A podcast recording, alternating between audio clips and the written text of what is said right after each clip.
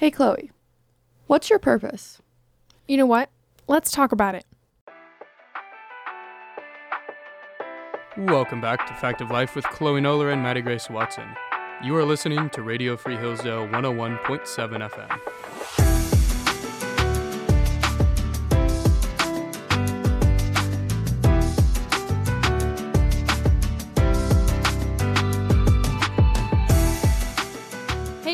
Thank you so much for tuning into the Fact of Life today. We're so grateful and excited that you're here with us. We're stoked for what we have today for you guys. We're diving into our second question of our series that we're going through right now about the toughest questions that people ask themselves. Today, we're talking about what is the point of my life? Why is humanity here? And what is our purpose in life? We're going to be talking about that question today. Maddie Grace, what's that looking like? So, you know, this second question really comes directly from our last segment on what is my identity. You know, a lot of people, it's like, okay, so I have my identity, what's next? And, you know, your purpose stems, it stems from your identity and it por- points towards what you believe to be the purpose of humanity, like Chloe said. And so there's four different pathways that we kind of discovered, kind of doing our research, that people go on this journey. And um, unfortunately, the three most common ones are the the wrong ones, but it, it, it's really easy. It's really easy to be susceptible to them, just like we talked about last week with identity. How it's really easy to place your identity in something that's, you know, not there, something that's fluid, something that's not going to be there for you you know it's the same with with your purpose but going into this you know we all ask ourselves after we have our identity what is our purpose but with that it's it's interesting to look at how people and how the world defines purpose I just wanted to look at the, you know, the dictionary definition of purpose. What does that word even mean? Like when we're asking ourselves this question, what is our purpose in life? What is our, what's the point? Purpose is the reason for which something is done or created or for which something exists. A person's sense of resolve or determination, like these kinds of things are built together. I know, like, at Hillsdale, we discuss oftentimes what is the good. And we're told that the good is eh, well we- we discover i think together that the good is when something fulfills its purpose so we want to be doing good um, i think that's what most people want for themselves they want something they want their life to mean something they want purpose I, I read that part of part of this idea of learning to live with purpose or what your purpose is this one website said finding your purpose in living is more than a cliche Learning how to live your life with purpose can lead to a sense of control, satisfaction, and general contentment. Feeling like what you do is worthwhile, um, arguably a significant key to a happy life. And I think Aristotle would agree with that. Finding your purpose is the key to a good life, the happy mm-hmm. life. But how do we get there? Well, we were discussing this, and we honestly realized that there is a parable in Mark 4 that truly sums up this kind of idea of finding finding your purpose and kind of these four pathways we're t- going to talk about today and and what kind of happens with that in the second half of today's episode we're going to dive into the fourth and final per- way people find their purpose and that would be the correct one but in this first segment we're talking about the four or the, the three ways that people tend to try and find their purpose and why that's wrong so talking about this, we're going to look at this parable from Mark 4. Um, it's the parable of the sower. And in this parable, Jesus tells the story of um, seeds that have fallen on ground and what kind of happens to them. So, Maddie Grace, what does it say? just to like quickly summarize the parable of the sower one day there's this farmer that's go out going out and he's going to sow some seeds and just like chloe said um, jesus is telling this parable and he goes out and seeds fall among four different places and we kind of see throughout the parable how each how the seed tries to thrive in each of those environments. It happens in four very different ways. We will kind of talk about each little one as we get to it and how it lines up with our four different ways people will kind of find their purposes. But it's really interesting to see how how the seed reacts to the environment that it's in. um, you would think you know there's there's three way there's three the seed end up die ends up dying in and there's one that doesn't but even amongst the ones that ends up dying in there are three very different stories but we'll definitely kind of elaborate a little bit more on each of those ways whenever we get to each of those pathways So as we're just kind of discussing this story, the seeds are an example of us as human beings. We're growing up in this in in these different environments or we're learning about our purpose. Um, we're learning about truth. We're learning about what's real in life growing up. And so it's just like we we're the seeds and there's these different environments that we're growing up in. So the first one Jesus talks about, he said there's some seeds that were thrown and they fell along the path and birds came and devoured it. That's kind of the first one we're looking at here. Looking at that, Maddie Grace, how would you describe the path and, and the birds eating up the seeds? Like what is this like this this sounds so strange, but like what are we getting at here? Yeah, so with this, you know, the seeds are thrown on the path. Maybe it looks it, it looks from the outside like it might be a good place to root up. Like I know there's there's a path that we walk to on our way to class every day. You know, it's nice dirt, nice everything, but nothing would be able to go there. Birds would come, people would trample over it. Kind of like the Yellow Brick Road, you know, in uh, The Wizard of Oz. I feel like it's just it's like, oh, it's the path, the Yellow Brick Road. It's this huge pathway like that's where that's where the stuff is happening. It brings so much happiness, you know. Um it's it's a pretty path. There's things all around. Like that's where you want to be. yeah, that's I where mean- all the people are. And so, in that way, whenever we're finding our purpose, that's kind of like when we're finding our purpose from what society society is telling us. You know, mm-hmm. we're being spoon fed information from society, and in a lot of ways, we relate it back. A lot of these ways that aren't don't end up being right. We're being told we're we're we're we're, not, we're gravitating towards individualism, and in this mm. one, society is spoon feeding us individualism. Mm. So first, you know, you found your identity in something society has told you to find your identity, and you're like, all right, let's go. I've got this new identity. I'm gonna go for it. And society's telling you, great, you you know, you do this. You identify as this. You're doing great at this, and then you know that, that's where you're finding your purpose. Like you know what? Yeah society's telling me i'm doing great at this. Society's telling me i am unique in this way. And it turns into a very um, self-reflecting inward looking thing where you're really not thinking about what you're being spoon-fed but at this point everyone's just telling you to think about yourself. And so it's a- an inward facing purpose to accomplish your own goals mm-hmm. and Right. Because if you're looking at, like, you know, what I mentioned a little bit earlier, if Aristotle is saying the good is something fulfilling its purpose or doing what it's meant to be, if society is telling you that you're meant to be a certain way or your purpose in life is to do a certain thing, which they would tell you your purpose is to be fully yourself and and make yourself happy. I I don't think that works though. You can't you can't be happy if you are not fulfilling the purpose which, for which you've you've been created.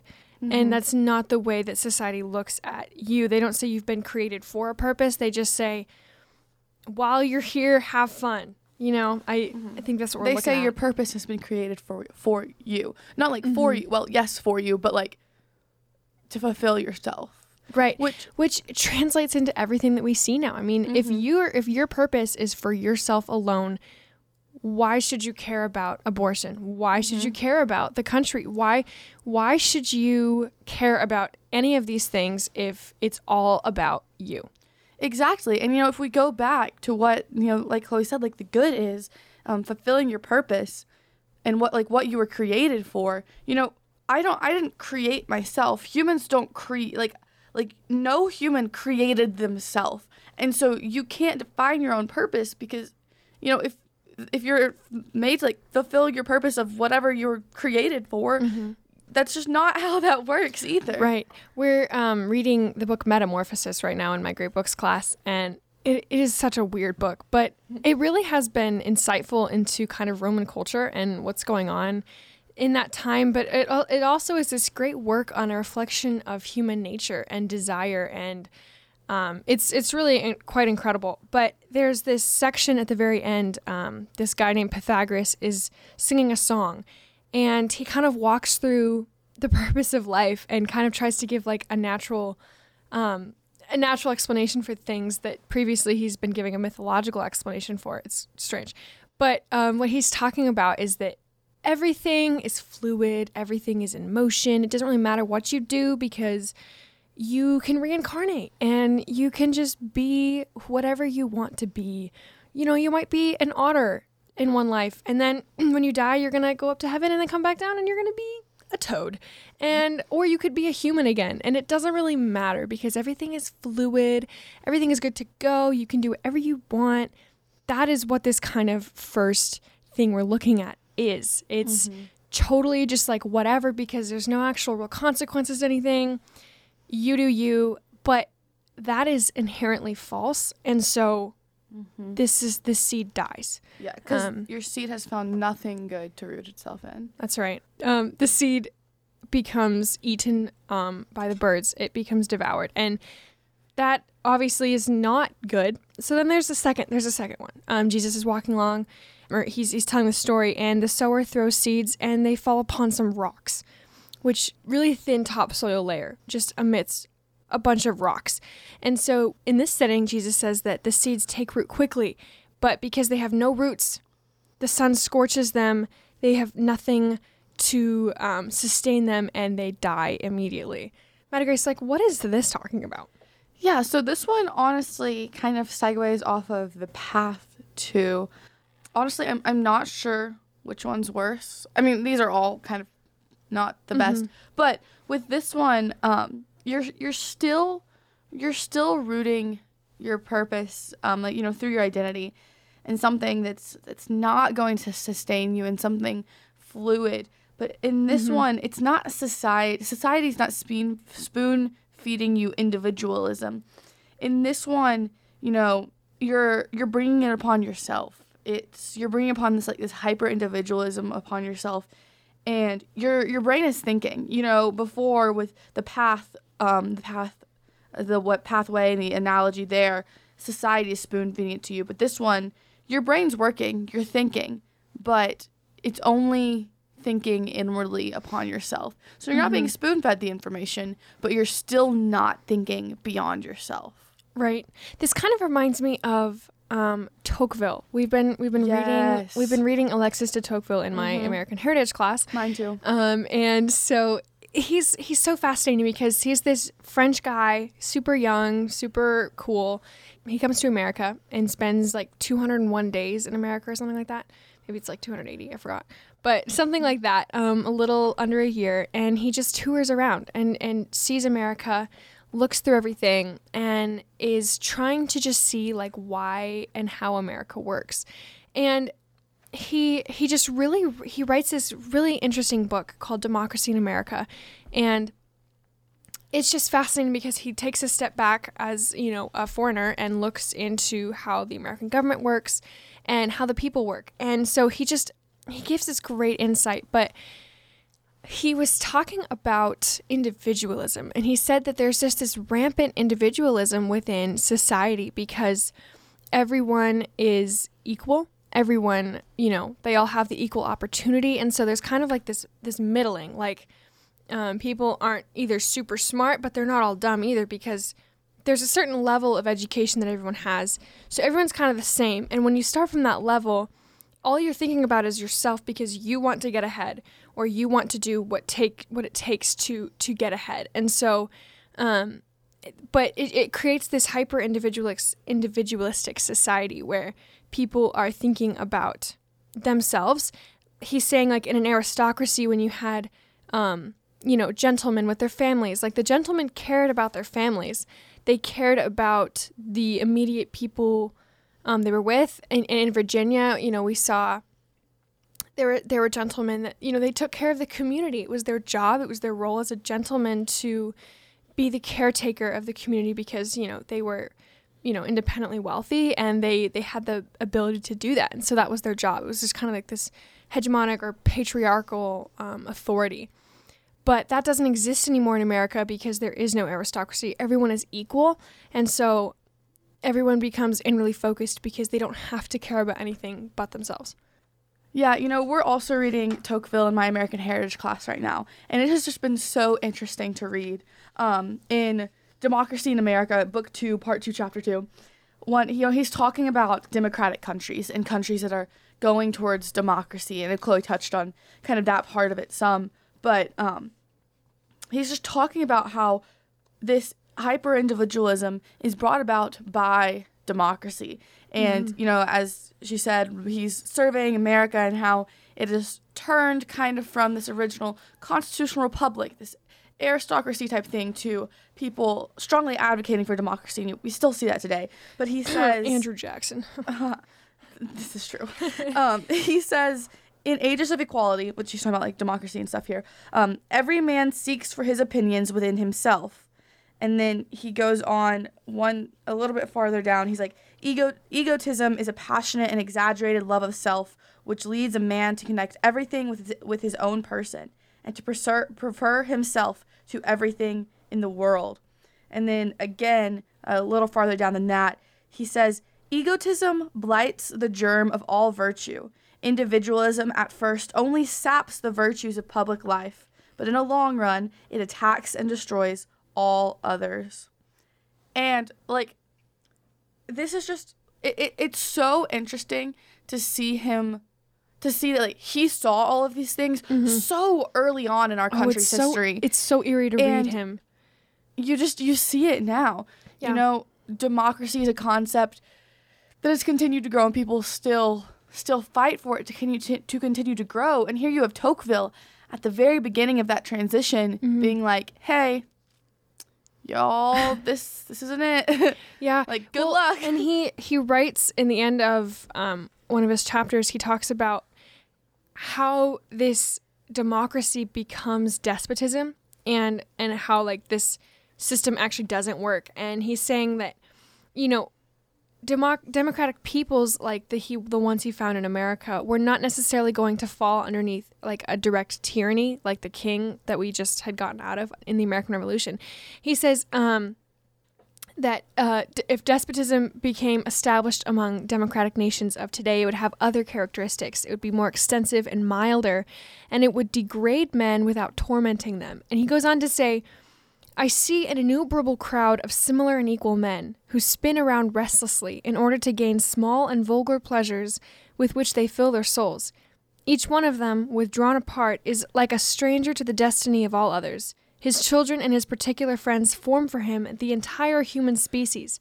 As for the remainder of his fellow citizens, he is next to them, but he does not see them. He touches them without feeling them. He exists only in himself and for himself alone that's is that just not a perfect explanation of our society today? Honestly, like Tocqueville just like exi- like he, he hits the nail on the head so really many does. times. Um, it's it's it's it's crazy. He want another quote he says egotism originates in blind instinct. Individualism proceeds from erroneous judgment more than from depraved feelings. It originates as much in the deficiencies of the mind as in the perversity of the heart. Yeah. But you know, these what Tocqueville is saying here, it really aligns perfectly well with this second pathway to purpose that we're talking about. You know, that the, those those rocks where you're being scorched by the sun because that seed, you know, that's that's where you're placing your identity. And so um mm-hmm. it it you're you're focusing on yourself exactly as Tocqueville said. And, you know, that does involve society in a lot of ways. Like we talked about with the first one. Yes, your mind's thinking on itself, but, um, you know, you're, you're trying to root it, but it's just not working because where you're placing it, it's just, it's not, it's not the it's, right. It's, it's going to be scorched. It's going to be scorched. You can't do it.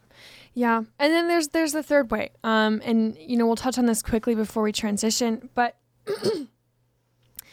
um, this one in the third one, Jesus says that the sower throws his seeds among thorns, and there is soil here where the seeds do truly try and root, um, and they do, they grow, but thorns choke them out, and and thorns grow up after them and choke them out, and so um, I, I this just kind of reminded me kind of of like the New Year's resolution yes. type stuff, you know, mm-hmm. like where you understand maybe that like okay it, it, can't be all about me like i have to care about other people i have to love other people it needs to be about other people and not myself but it's it's not based in anything. Like it's it's not based in anything firm and solid. And you're not, you know, you might have good morals, but you you aren't finding those from an, an objective thing. This kind of reminds me of a story that that Dr. Jackson or my my professor in Great Books keeps going over. He's saying, is it better for someone to know which is right and wrong and still choose the wrong answer? Or to just not even know it all and, and go go down the wrong path. And I've just been kind of contemplating this as we're talking about purpose. You know, is it is it better for you to just like if you know what's right and then you still choose the wrong path or you just don't even and and go down the wrong path. And so mm-hmm. we're going to be discussing this as we continue on in our in our in our segment here. Um, and we're really going to answer this question about that fourth purpose, that fourth pathway. What truly is our purpose? Um, and and how can we know what is right and actually walk down that path? Yeah, yeah, exactly. So we'll pick y'all back up right after the break. But thank you so much for listening to Fact of Life here on Radio Free Hillsdale 101.7 FM. We will see you after the break.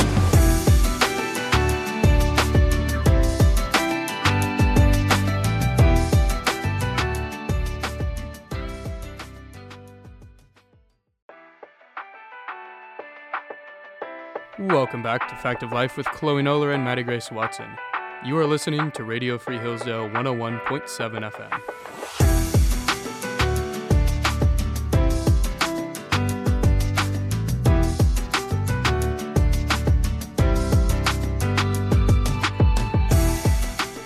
Guys so much for tuning back in with us today. We have had a great time talking about what is our purpose. Um, earlier on in today's episode, we talked about kind of the three different ways that um, people typically find their purpose that ne- aren't necessarily always the right way. And we'll kind of refer back to those throughout this segment here. But now we're going to talk about that that fourth way, that mysterious fourth way. So, Chloe, why don't you take it away? As we were discussing this kind of fourth path where Jesus says the sower threw the seed, it landed in good soil, it took deep root, and it thrived. This is this is what we're talking about, and it reminded me of something that one of the people I look up to a lot. Uh, her name is Allie Beth Stuckey. Phenomenal podcast, um, phenomenal woman. If you are looking for a good podcast, she's definitely a good one to listen to as I was kind of thinking about this, Allie Beth wrote a book called You're Not Enough, and That's Okay. Such a great title. Literally love the woman. Um, but she's saying here society tells you that you are enough. You have everything within you to be enough for yourself, for others, for whatever you want in life, to fulfill your purpose, to to do what you've been created to do, you know, whether that be by the universe or by yourself, I don't know. But society tells you that you have it within you, you have enough. All you have to do is believe in yourself and you're going to be great. Just believe in your heart. Like, how many times do we hear that? I can think, I mean, in the new Cinderella movie, the live action Cinderella movie, there's a song. She's like, believe in yourself and, you know, hold fast to kindness and it's all going to be amazing. And like, I agree, like, kindness and courage, so good. But unfortunately, you aren't enough. You aren't enough. You cannot amount to anything to fulfill your life on your own. And that's just the that's just the hard truth of that. And that seems so hopeless to say, but she says you aren't enough and that's okay because Jesus Christ is enough. God is enough. The one who created you with a specific purpose in mind that we're going to be talking about right now. He created you and because of his sacrifice on the cross and because we can accept that we are enough in Christ. His his righteousness has been imputed to us and we can be enough. And so it's it's okay that we aren't enough within ourselves. It can be a really hard concept to wrap your mind around whenever your your current place is kind of in one of those three other soils or rocks or maybe amongst the thorns from others.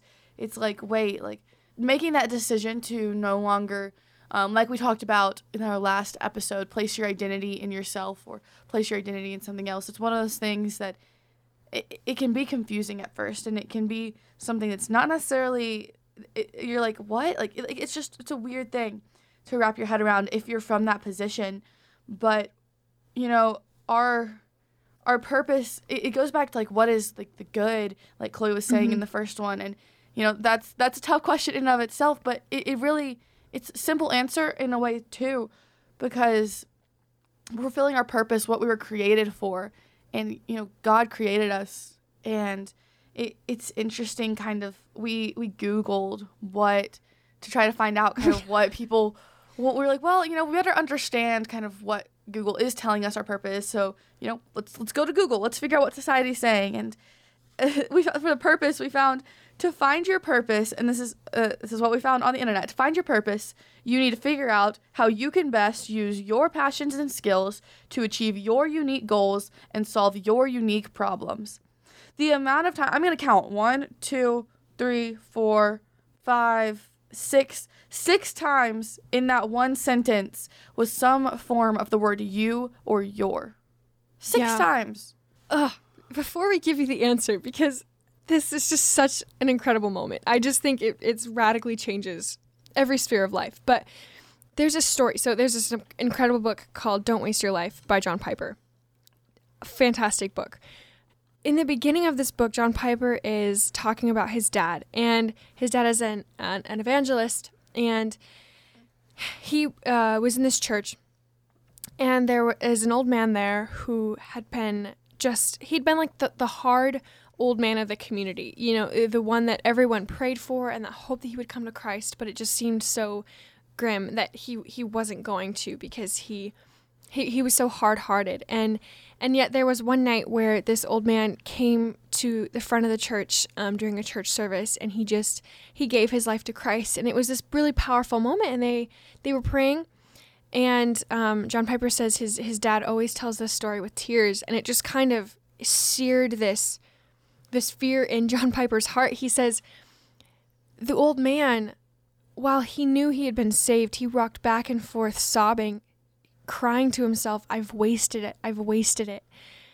And it's just this such a powerful picture where this this this man realized that truly the only thing to live his life for was Christ, and he had wasted his life because he had not done that.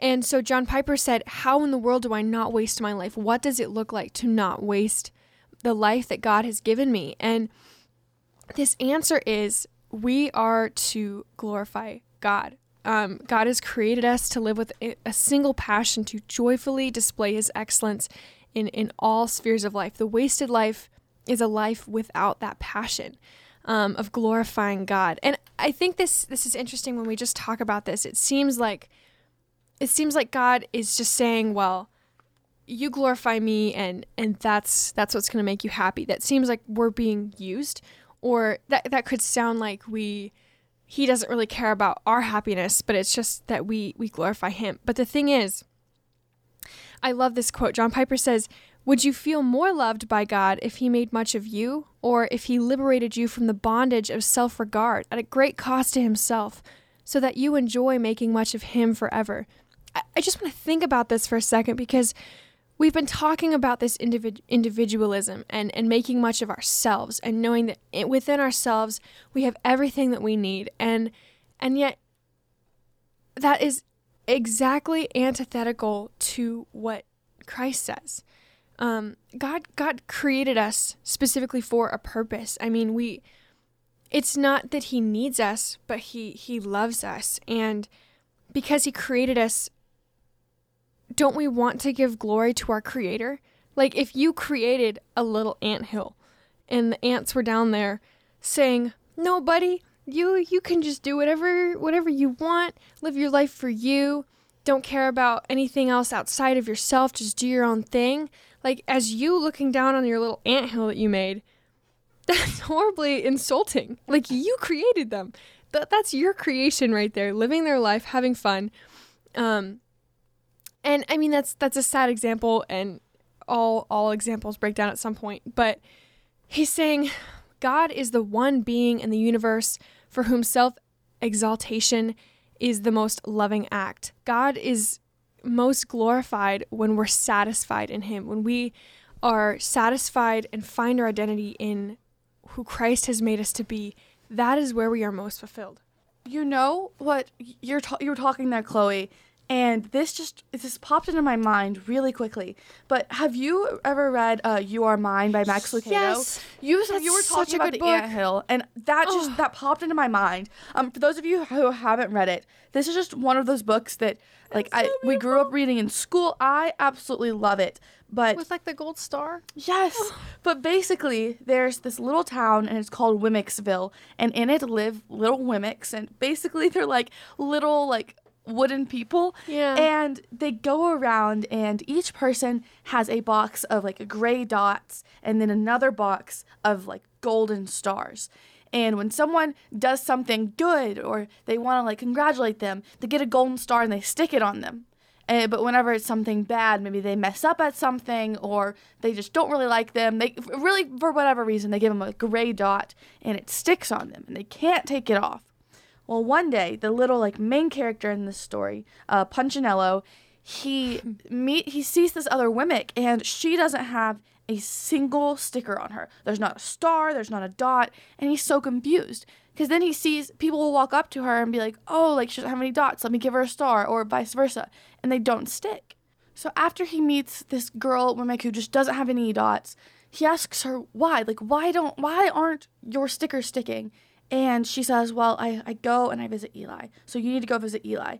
And so finally Punchinello gets up gets up the nerve to go visit Eli and Eli's the the maker. yeah, of he's them the all in maker the of house. all of them. So he lives up on the hill in the house, and he goes and he visits them, and he just he spends time with him every day. And slowly but surely, his stickers start to fall off, and it's just it's this beautiful story, very well done, especially like for children to understand. But it's it's really a really beautiful story, no matter your age. And this this reminded me of what Chloe was saying because in this story, you know, we are the Wemmicks, mm-hmm. and God God is Eli when Punchinello finally started, you know, placing who he was, placing his identity, and then furthermore his purpose in in Eli and his his creation from Eli, everything else didn't matter anymore. Right. stickers, it was he was living the life he was made to live, and it was a joyful one and one where he could then bring others to find joy and stop Right. Like that the stickers of society didn't stick anymore because he knew that they didn't matter. They weren't what Mhm. actually you know, made made him a person. It was what Eli said about him that mattered. It was what his creator said about him that mattered eh, to to the rest of society. And so when you have something outside of yourself informing you who you are, it's not on yourself to figure it out anymore. Th- That's so huge. I when we can take a step back outside of ourselves and look to Christ and look to the one who has made us. And and when we choose to believe who he says we are in him, we don't need to figure it out ourselves. We can trust that God knows what he's doing and that he's sovereign and that our lives are held in his hands and we don't need to worry. Um, I, just think that's so beautiful and that's so impactful. We can, as seeds, we can be take root in good soil. We don't need to be, you know, we, we can stay wary of the thorns that can grow up and choke us out, you know, the, the things that society tells us are good. And maybe they are good. I think the thorn story really applies to situations where there might be really good things that come into our lives, like relationships or college or classes or anything anything that could be good. But when those become the primary thing, when we place our, you know, big or capital I identity in them, that is when they can choke us out and we can we can die we can fall away. I, I think this idea of purpose truly does stem from identity. When we place our identity in the one who's created us in the one that has formed us in the womb but and, and written every one of our days before any of them have come to be when we place our identity in that truth then we can take root in good soil. We can find that nutrients we can read the scripture we can be encouraged by other believers you know and we we can we can fulfill what we have been made to be and that is the good Exactly. One of the reasons do you hear that dr Arnn that's the good there, it's funny. We have a, a joke around campus that um, Dr. Arnn will always come up to students and ask them, "What is the good?" And uh, students have a really hard time trying to find an answer because Dr. Arnn is so insanely smart, and he'll always try to like counter no matter what you say. Even if he agrees with you, he'll counter your answer. So it, it's really funny. But one of the reasons we really loved how the parable of the sower like directly applied to this was because looking at how identity and purpose work with each other, and you know, you see those seeds from the parable of the sower. Um, your your identity, like we've been saying, it, it's that seed. You know, you're rooting it in something, and your purpose directly stems from your identity. It, it directly comes from it. Um, you know, our our actions are determined by our purpose, and our purpose is determined by identity. So, you know, in that way, our purpose is so important because it quite literally affects everything Yeah. we do. And It's the foundation. It's the foundation. Maddie Grace, you told me a story yesterday about kindergarten and first I, I did. You need to tell that um, story. This it, it immediately made me think about this um, because back when I was in first grade, and you know, this has really stuck with me, and I don't know why, because it was like it was like a one like thirty second conversation, and we moved on with our day, like on the first day of first grade. But for some reason, however, like what thirteen years later, it is still in my head. But um, that year, we I think there had been someone in my class. Um, I don't even remember who at this point, but we it was from we made the transition from kindergarten to first grade, and one of our classmates, um, like uh, like so many people do, had d- done was doing kindergarten a second time, and so our our first grade teacher, in the best way possible to explain to little first graders, was kind of telling us why our classmate from last year wasn't going to be our classmate this year, and why he was redoing kindergarten. Um, and the analogy she used for us, it just it really stuck.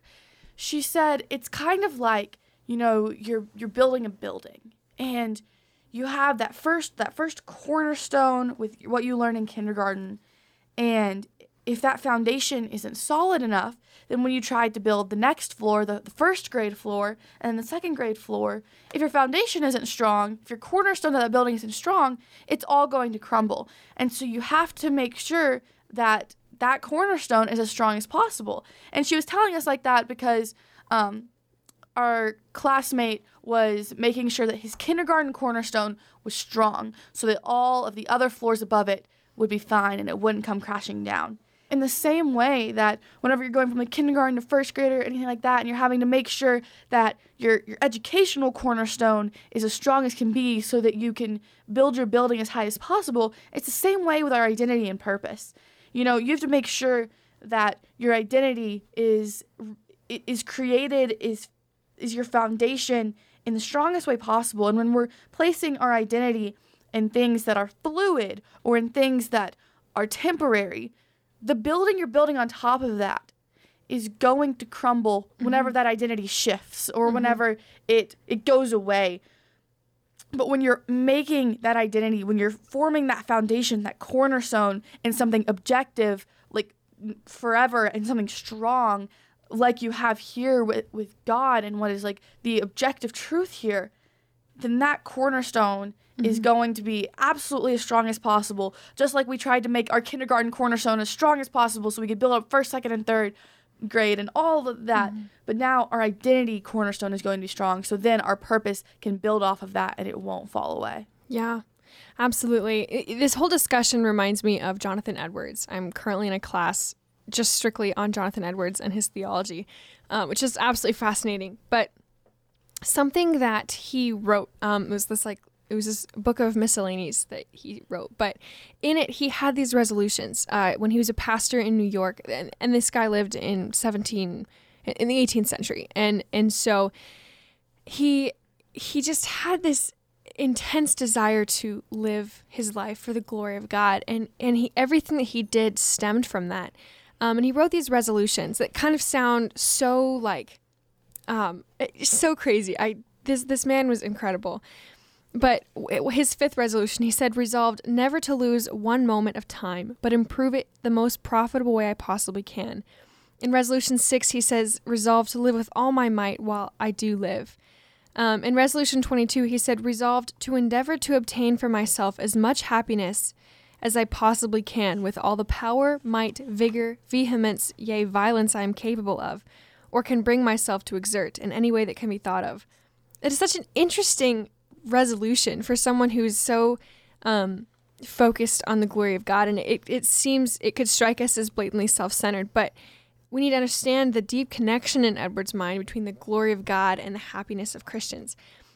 Jesus desires And, and God created us to be happy, to be joyful, to be satisfied, but only in Him. Only in Him can we be truly satisfied and and and find that that purpose. And so, it, this is just everything. Everything kind of comes back to this point of when we find something when we find our purpose and identity in something outside of ourselves, the one who created us and formed us is informing us who we actually are.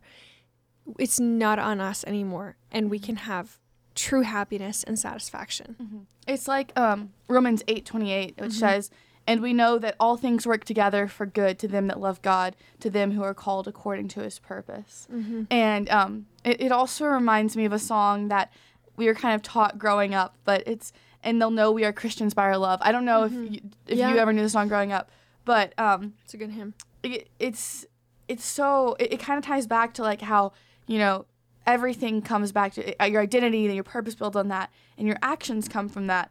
And so the purpose, the, the kind of the intent of the song is saying like, well, it, it's in a title, and they'll know we are Christians by our love. And so when you place your identity in Christ and um, being a child of God, and your purpose comes from that, then all of your actions will be affected through that, and how you treat other people, and how mm-hmm. you minister to other people, and people will know that you're Christians by your love. It's really mm-hmm. self-explanatory mm-hmm. in the title, but it just kind of reminded me that um, as we were going.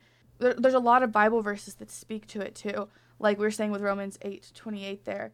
And then um, another one that I found was it was in Matthew 28, I believe. Yes, Matthew 28, 19. But mm. it's Such you know verse. God saying yeah, he's talk uh, Jesus is talking to his disciples um, in Galilee, and he's saying, "Therefore, go and make disciples of all." Well, going back to verse 18, the whole quote there says, Then Jesus came to them and said, all authority in heaven and on earth has given to me. Therefore, go and make disciples of all nations, baptizing them in the name of the Father, and of the Son, and of the Holy Spirit, and teaching them to obey everything I have commanded you.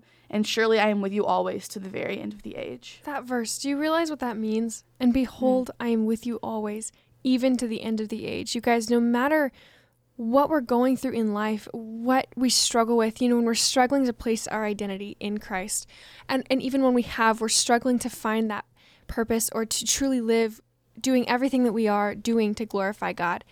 Jesus is with us always, even to the end of the age. And and there is grace and redemption for that. But man, you guys, it has been so mm-hmm. phenomenal to dive into this with you guys today. Um, you know, talking about this question of what is our purpose. We're looking forward to next week. We're going to wrap up our third question. Um, mm-hmm. Really exciting things coming up for that. Um, but we're really thankful that you guys have tuned in today. Yes, um, as always, make sure that if you have any questions or anything you'd like us to cover, feel free to email us at factoflifepodcast at gmail.com or send us a message on Instagram and follow us while you're at it. Our handle is at factoflifepodcast, and this one's new, but we have a Twitter account, so make sure you go follow us on there. You can find us um, at factoflifepod and we'll we'll keep you updated on there as well. Absolutely. But thank you guys so much for tuning in. You can hear us on Radio Free Hillsdale 101.7 FM or on our own um, outlets as well, wherever you get your podcasts. Our name is Fact of Life. And thank you guys so much. As always, my name is Chloe Noller. And my name is Maddie Grace Watson. And we approve of this message.